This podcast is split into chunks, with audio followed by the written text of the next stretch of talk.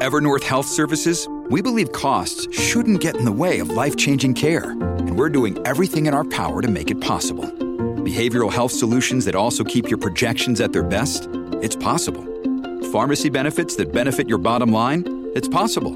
Complex specialty care that cares about your ROI? It's possible. Because we're already doing it. All while saving businesses billions. That's Wonder made possible.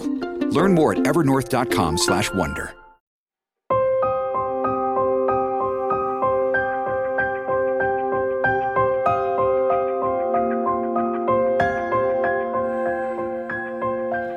Welcome back to Out of the Cold, the podcast that dives deep into unsolved and solved cold cases in North Texas. I'm Deanna Boyd.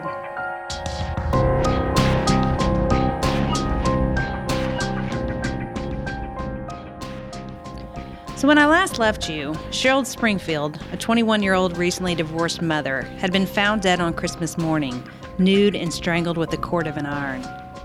Her two year old son and 10 month old niece were found uninjured in the home. At the time, she was living with three roommates, including her former sister in law, Cindy, but all had been away at the time of the murder. Now, family members of Cindy's, including her own brother Scott, Cheryl's ex, suspected a man by the name of Barry Dean Kelly might be responsible. Barry was a former boyfriend of Cindy. He and Cheryl didn't get along, Cindy says. Cindy, however, said she knew Barry loved her, and as such, she doesn't believe he would have hurt Cheryl.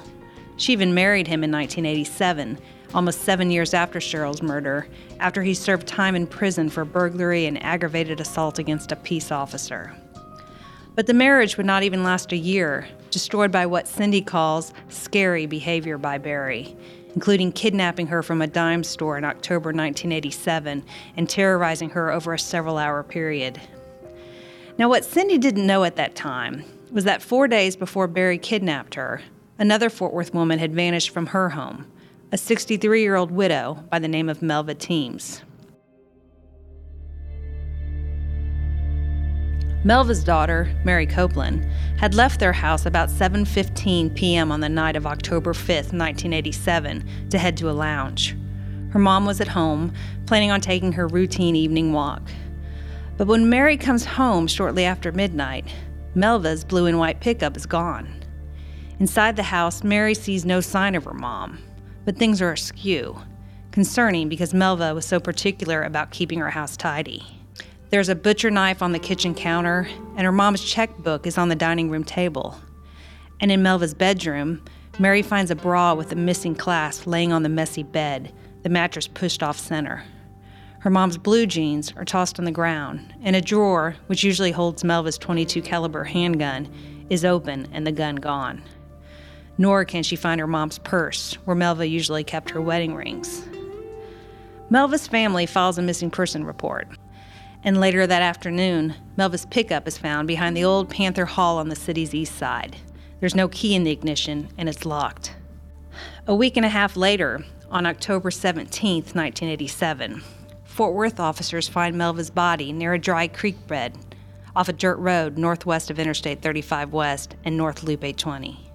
She's been strangled with a piece of material, presumably ripped from the bottom of her own t shirt. It's still knotted around her neck when officers find her, the same kind of knot that had been tied in the iron cord around Cheryl's neck seven years earlier. And like Cheryl, Barry has a connection to this family too. Mary would later tell authorities she had met Barry in December 1986.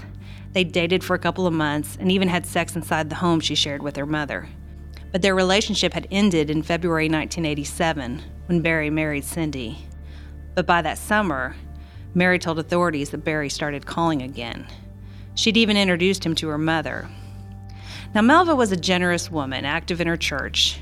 She'd been nice to Barry, even lending him money to buy gas and get his car radiator fixed. But suspicions start quickly pointing toward Barry.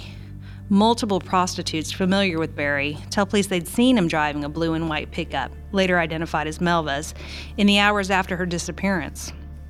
One of the prostitutes, who says she shot up heroin and cocaine with Barry inside that truck, claims Barry showed her some rings. He told her he'd gotten them from an old lady and that the truck he was driving would be quote unquote hot soon A tire shop owner on Hemphill Street told police that Barry sold him a set of wedding rings, later identified as Melva's rings, for $450 in cash. It's money Barry apparently turned around and used to put a down payment on a Ford LTD at a dealership just a block away. But the strongest link would come from a semen stain that Mary spotted on her mother's bedspread on the day of Melva's funeral. Mary would tell authorities that during their brief relationship, she'd never had sex with Barry in her mother's bedroom. Nor, police determined, did Melva even own that bedspread at the time Mary and Barry dated. Police decided to try a spanking new investigative tool that had never before been used in a Tarrant County criminal case to see if the semen belonged to Barry a DNA test. Uh, so he was definitely a suspect. We just didn't have enough, you know, to make a murder case on him until the DNA came through, which back then was kind of a miracle for us. You know, it was like, wow, first, first case with DNA. It was pretty awesome. That's Paul Kratz. He was the homicide sergeant at the time. He interviewed Barry in January 1988 after his arrest in the case. Obviously, we were trying to get a confession from him, but uh, he, denied it and was real arrogant and you know dismissive of any link at all. Uh, you know, regardless of what what I pointed out to him and stuff as far as the evidence showed, he just con- continued to deny. Kratz, however, had no doubts that Barry had killed Melva. He was just one of those predators. He was he was a doper, and you know you could just uh, the guy was one of those you could tell was just out for himself, had no conscience whatsoever as far as what he did to her. So Cindy says she'd never heard of Mary Copeland or her mother Melva Teams, nor had she seen the news stories about Melva's disappearance and the later discovery of her body. I remember uh, the police detective coming to the home and they were questioning me about Barry. And they weren't telling me why. I didn't know what he had done. But I knew he'd done something because detectives were at my house. And I just didn't know anything, you know, because I hadn't seen him. And At some point later, she learns that Barry had been accused of murdering an older woman. In fact, the state would later subpoena her to appear at Barry's 1988 murder trial as a potential witness. She remembers sitting in a hallway, wondering what on earth were they going to ask her about. But then they called me in, and I walked in, and I, I never had to take the witness stand. Uh, you know, I, I think they recessed, and they told me I was free to go. So, after a 17 day trial, Barry was convicted of murder and ultimately sentenced to life in prison. For Scott, news that Barry was convicted of murdering another woman only reinforced his suspicions that Barry had killed Cheryl too. When I heard he had done that, that lady, you know, not the first time he's done it. I'm willing to bet it's not the first time he's done it. You know. Cindy, however, could not accept that Barry had killed another woman. Disbelief. I had a hard time believing it you know, just because I didn't want to believe it. Even though I had, like I said, like you said, been on the receiving end of his craziness, I, it was disbelief. Still, she says, she couldn't help turning something over in her mind. If Barry had killed Melva, as a jury had believed, could he have been responsible for Cheryl's death too? There's that guilt, and you know, you just block it out. Oh, well, I did. I blocked it out with alcohol and drugs. You know, I, I just couldn't deal with it. Well, what was the guilt about? I brought him into our lives.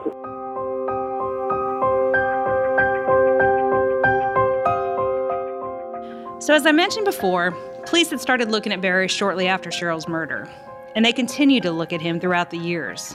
In fact, in 2001, Detective Mike Carroll got a search warrant for a sample of Kelly's DNA, citing Barry's connection to Cindy and the fact that he was convicted of murdering another woman, also by ligature strangulation. But the DNA comparisons did not link Barry, Detective Roden says. Still, remember, the DNA profile was found on an item that had already been in the house, so there's no guarantee that it actually even belongs to Cheryl's killer. There were things done attempting to either uh, include or exclude Kelly from being a suspect in the offense. Um, everything that's been done thus far doesn't do that, doesn't include or exclude Kelly from being involved in the offense. That Barry was later convicted of murdering another woman, also a relative to a woman he had dated and who was also strangled with a ligature, is simply not enough to accuse him in Cheryl's case, Roden says. You cannot pass judgment on someone based on something else that they did. You know, just because a person stole a car once doesn't mean you can suspect them for stealing every car. If we do that, then we go back to the days of, like the movie Casablanca, where it's round up the usual suspects. All right. Um, I mean, it does. It does make you question, you know, whether he was involved or not. But you have to go with what evidence you have and the facts that you know, and you can't really make. You cannot make a decision based on something else that occurred that wasn't involved in this case. Even more suspicious is Barry reached out to Fort Worth police earlier this year from prison. So it's been 37 years since Cheryl's murder, more than 15 years since police took his DNA, and now suddenly Barry is the one reaching out, wanting to talk to police about Cheryl's case, and he's dangling a big carrot. He reached out to the uh, police department and said that he had information that would solve the case and wanted to speak with us. So Roden and another homicide detective, J.W. Galloway, go and meet with Barry. At the time, he was being held in the Allred unit in Wichita Falls.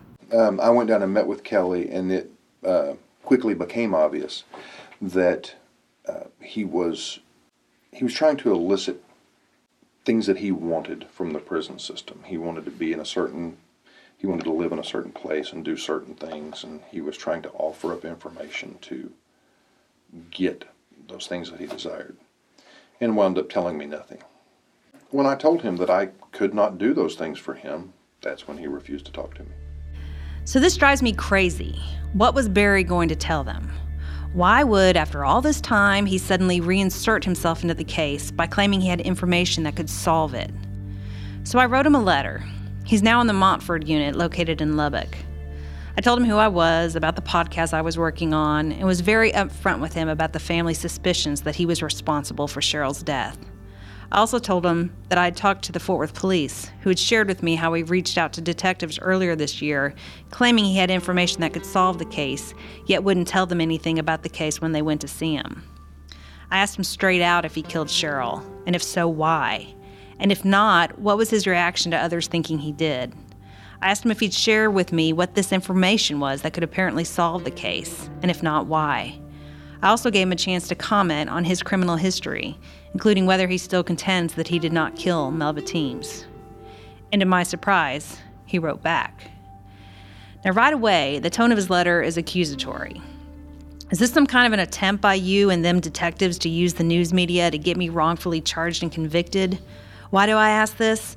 Well, here you are writing not all that long after they came to see me, and they were cold case detectives, and you obviously been talking to them, and then you state you'll be discussing me in a podcast on Cheryl Springfield.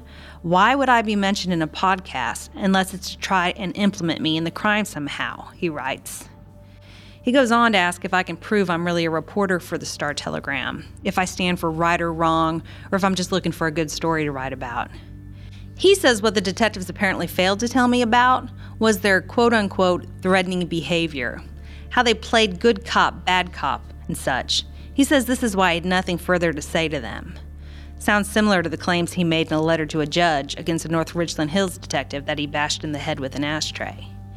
They gave me the impression their only concern was to put the case on anyone they could just to get some publicity, recognition, and promote their careers, he writes. He says he won't say anything at this time to me about Cheryl's case because he's not sure I'm really a reporter, if I stand for what's right and such, and because he feels like I was sicked on him by detectives. So I'm not sure how I feel about the sicked reference, but whatever. I can assure you and him I'm not working for police, and if I was, I'd probably be making a lot more money. And while he wouldn't talk about Cheryl's case, Barry did talk about Melva's murder and his other past convictions a lot.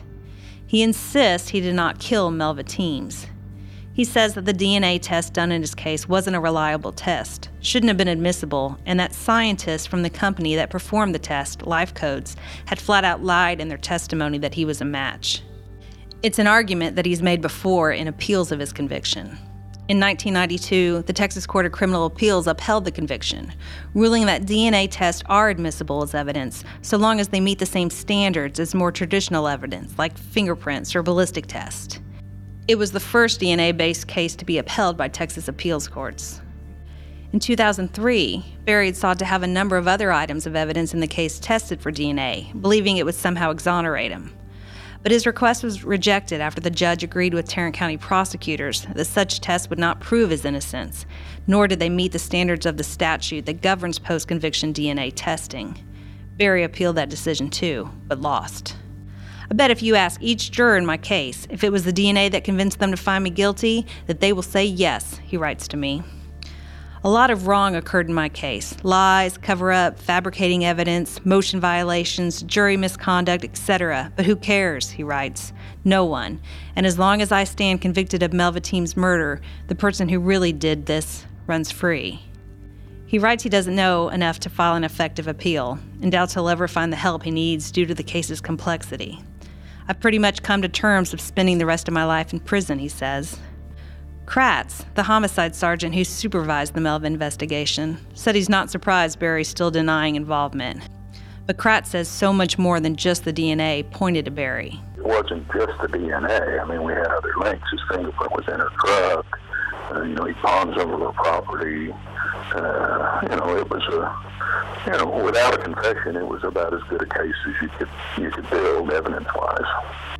Barry goes on in his letter to talk about Cindy's kidnapping.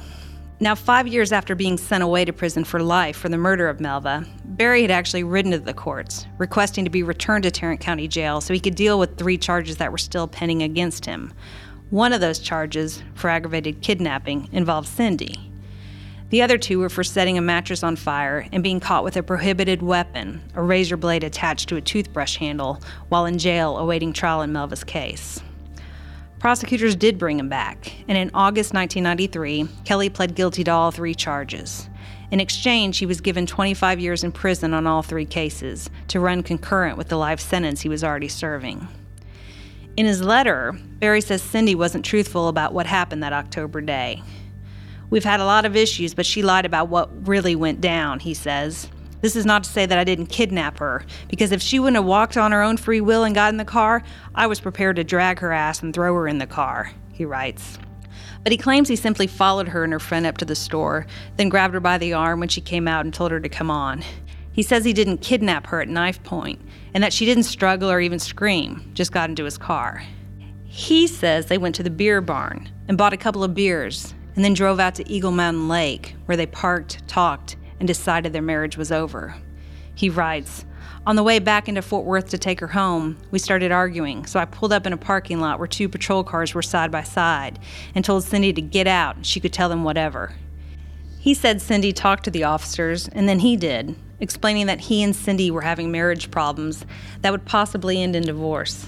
He says the officers asked to search his car, and he let them, but they found nothing.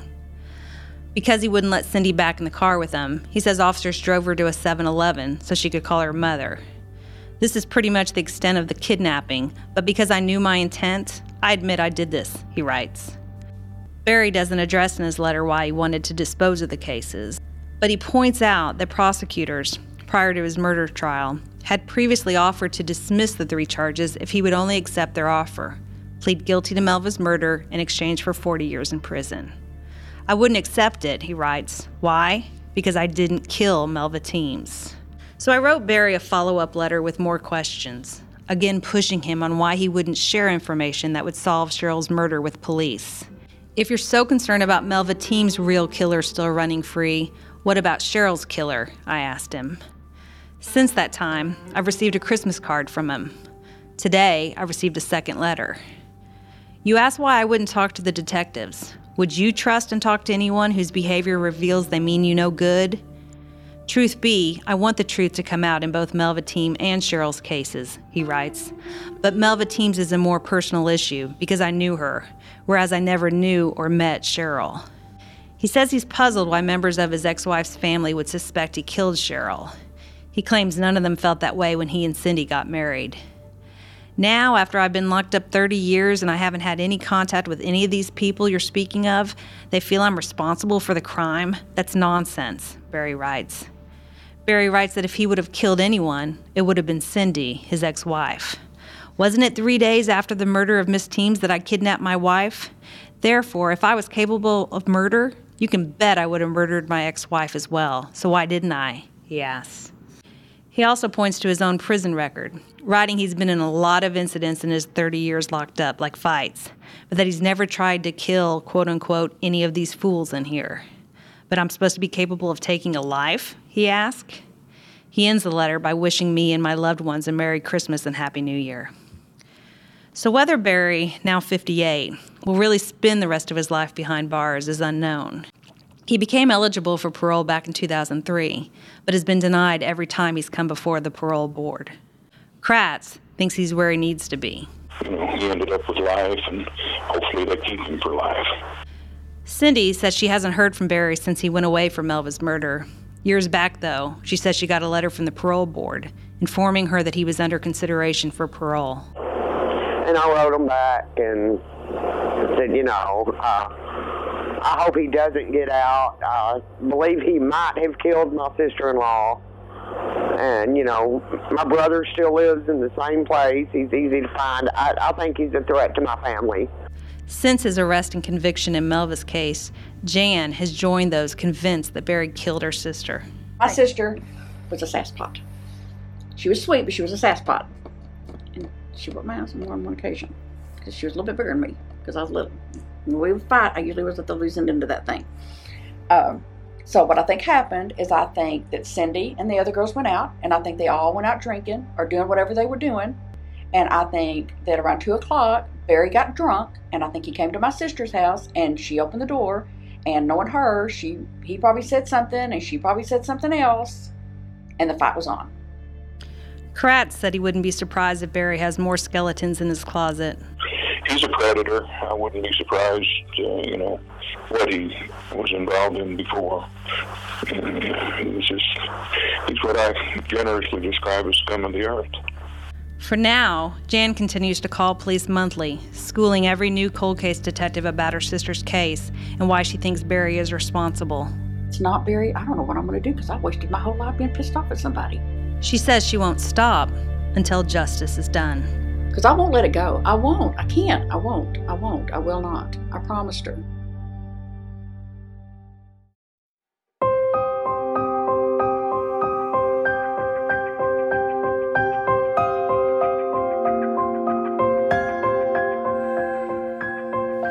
Thanks for listening. Join us next month for a new episode of Out of the Cold.